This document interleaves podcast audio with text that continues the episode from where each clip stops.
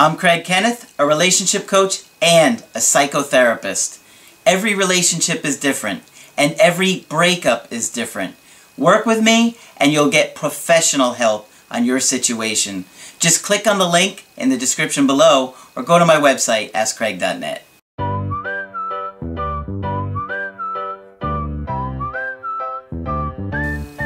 Hi there, I'm Coach Craig Kenneth, and in this video I'm going to be talking to you about breakups are confusing. Well, if you're going through a breakup, probably one of the biggest things you're going through is this immense amount of fear and confusion. You're totally lost. You're totally anxious and scared and you don't know what to do. You're searching everywhere and your brain is constantly longing to reconnect with your partner and figure out ways that you can do that. And I know because I've been through these experiences. I know exactly what you're going through. I know how scary it is and you're desperate. You'll start looking for any amount of information that seems to help. And I've been there, so I know what you're going through.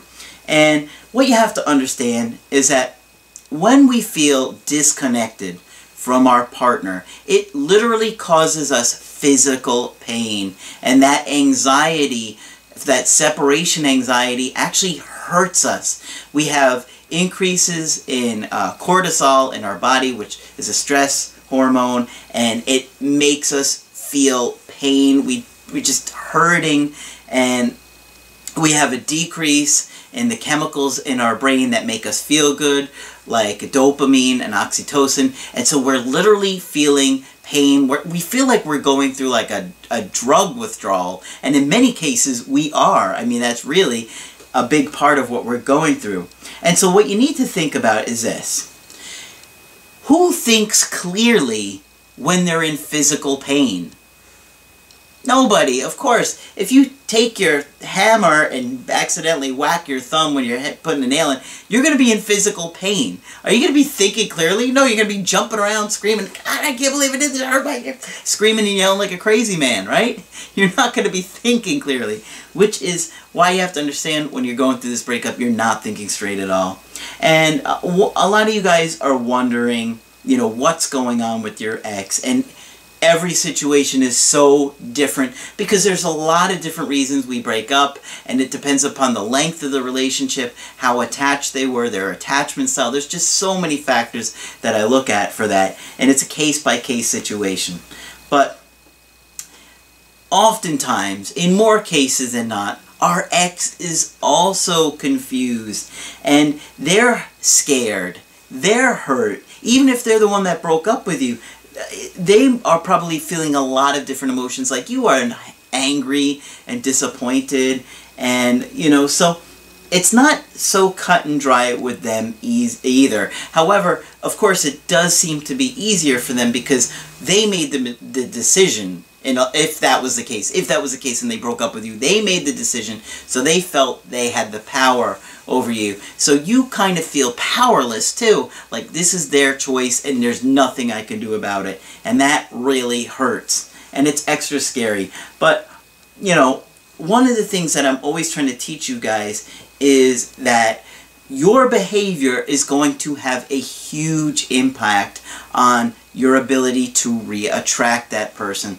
And a lot of times it takes patience and dedication to learn all these skills that I'm always trying to teach to better yourself, to be healthier in a relationship, and to have more attractive behaviors. Okay? So today I have a good email that I think is going to help you guys see how things can be so confusing. Uh, it's about a lesbian who's in her mid-20s, and she was dating a woman that was slightly younger for about two years. And she said, Hi Craig, Penny and I dated for about two years. We met online and were madly in love. We both came up from hard upbringings with some emotional abuse. Well, already off the bat, I can tell that there's probably a lot of fantasy going on here, and that's due to their unmet needs because they met online, so that usually is a bit of a fantasy there. And, you know, they had emotional abuse, so they were neglected in their childhood. So when we're having, uh, when we've had neglect in our childhood, it brings up a lot of unmet needs, and we often project them onto our new dating partner. She grew up very, very poor. The first few years of her life, her parents went through a nasty divorce. So you can imagine that in her early life, her parents were arguing, anxious, scared, angry, lashing out, probably using the, the baby or her at this point as some kind of pawn to get back at each other. So it would not be pleasant and it would cause a lot of anxiety. I don't know how old she was, but it said first few years of life, so that's even more of an impact. We both told each other that we were each other's soulmates, knew we wanted to be with one another forever, and that we would do whatever it takes to make it work. Well, obviously, a lot of people say things in that moment in time that they feel like they mean, but very rarely does it last, right? You get you may think about it. People get married, they stand in front of all their friends and family, and they say, I'm going to be with you forever. I'm going to do whatever it takes to make this work. And then two years later, they're divorced. Why? Because they said something they meant at the time, and then they didn't have the skills to make it last. Both agreed that this love was different than anything we had ever experienced. I'm planning to moving to her state.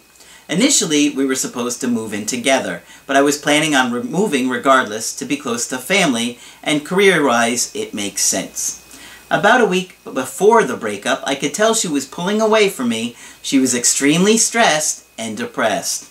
And I was absolutely overboard, becoming extremely needy and clingy and a little crazy.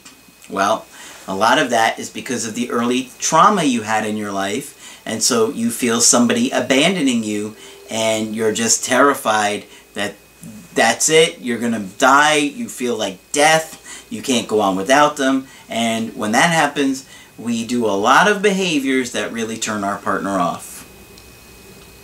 She warned me I was being too much and that the excessive shows of emotion seemed fake. But my fear and anxiety wouldn't let me stop. So you don't have a good ability to control and soothe yourself, so you're just out of control. We hadn't seen each other in almost two months, and when we were actually together, things are always absolute bliss. Well, that's because it's long distance, and of course, you don't see each other for a long time, it's going to be absolute bliss. If it's not, then there's a real problem. But had you been living together, I'm guaranteeing it wouldn't be absolute bliss day in and day out, and you seem to be under the assumption that it would. I assumed that when we saw each other, next things would get better. A few days later, she told me we needed to talk and asked for space. I was extremely upset, begged and pleaded and cried, and said she just needed to give me another chance, but agreed in the end to space. Sure, I've been there. You're desperate. You're so confused at the time. You don't know what to do. You think if you beg them for another chance, you can turn it around. But that just isn't what makes somebody reattracted to you and want to give you another shot. However, the next few days she continued to reach out to me. I told her that this was extremely confusing for me and it hurt talking to her knowing we weren't together. So at that point, her ex was probably really confused too, not knowing if she really meant this and wanted to go through with it, but your behavior had turned her off so much, she just was like, ah, I can't do this. And of course, your anxiety caused you to make it even worse. I told her we needed to stop all contact for a week. During that conversation, she, she said things like, Some days I wake up and think I made the biggest mistake of my life, but said she didn't want to try again too soon so we don't resent one another. She is very hot and cold, and I am often left entirely confused about what she actually wants. That's because she's probably confused, and so her behavior is all over the place, and so your behavior is even more all over the place. And this is why I told you guys, be proactive and reach out to me, because I can help you get a plan for your particular situation to make them not so confused and make them miss you even more. After that week of no contact, we agreed that although the time apart didn't fix all our problems, it was a step in the right direction. Since then, we have continued to talk casually daily, but I am just as confused. I feel like maybe I need to cut off all contact again until she reaches out, but she is extremely set in her ways, and I know she can very easily cut people out of her life without a second thought.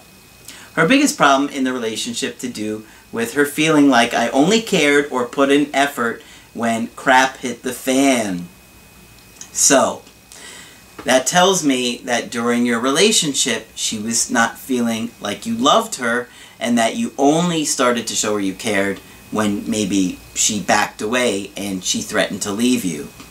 So you're not emotionally attentive and you're not a very good partner and I'm guessing a lot of this goes from your early childhood. You've never learned how to have healthy relationships. You don't know what one looks like. And all you're about is soothing your own anxiety half the time, where you're so selfish and self-absorbed, you're not thinking about how your behavior's affecting your partner, turning them on or turning them off. But these are all things you need to be aware of. She said she wasn't happy and needed to figure her crap out. She said she felt like she was always the one putting in effort and fighting for this to work, and that it just took a toll on her. That just goes along with what I had hinted at. I know that she is the one who I am meant to be with forever. Well, this is a reality distortion, and you need to lose this real quick. You, okay? You don't know that she is meant to be there for you forever. You don't know that. Are, are you God? Of course not. You do not know this, and your faulty belief is hurting you. Because now, if you believe that, you're going to be coming from an unhealthy, needy place where you're desperate and feeling like she's the only one for me. That's simply not true.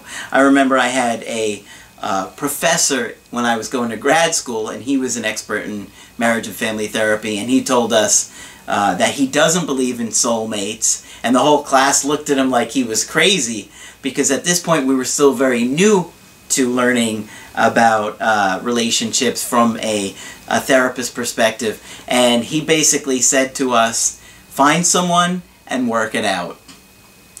so that was coming from a, uh, a professor that I thought very highly of. A very smart guy. So I could tell you that saying somebody is your forever person or your soulmate or your twin flame, whatever it is they're calling it these days, is a load of crap. You don't know that. People come in and out of our life. Sometimes we don't want them to leave, and there's nothing we could do about that. I try and teach you guys skills and strategies to be the most attractive version of yourself that you can be and to be their best option. Some of you guys look for easy answers and quick band-aid fixes, but you wind up losing your ex before you even know it. That's why I always give you warnings. Like, go watch my video, How to Choose a Good Partner. You should probably go watch that one, because it's really helpful. My question is how do I proceed? I don't want to cut her off completely out of the blue when you already had no contact, but I do not know how else to get her to communicate her feelings to me. I know that I need to see her in person to show her how much I have been working on myself, but I also don't want to push her to see me. Well, that is a limiting belief also. You know that you need to do this to show her how much you've changed. I know you guys all believe that. You simply can't force that. That has to happen when the other person is ready to see it. And then when you have that opportunity, you allow it to happen. But you're going to force this because of your anxiety and your inability to think about what your partner needs, which is why you got into this mess to begin with. Um, so, what I would say to you is you have to leave her alone. You've got to let her come to you when she's ready.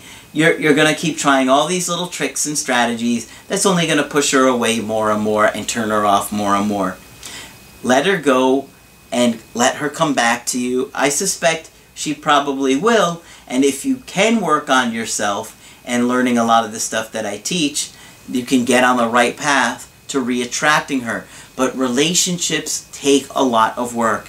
And when you haven't had a good relationship with your parents where you saw healthy relationships with them and healthy relationship between your parents together, you don't learn these skills. And believe me, they are skills like anything else in life. A relationship takes work and an ability to understand your partner, to be a good partner, to understand their needs, how to communicate and uh, communicate your needs with them. There's a lot to it. There's tons and tons of things about relationships, which is why I'm able to put out videos five days a week because how complicated and complex things are.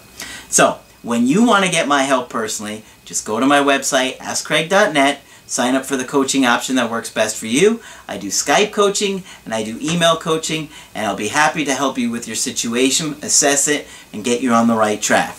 That's it for this video. I'm Coach Craig Kenneth, and I will talk with you soon.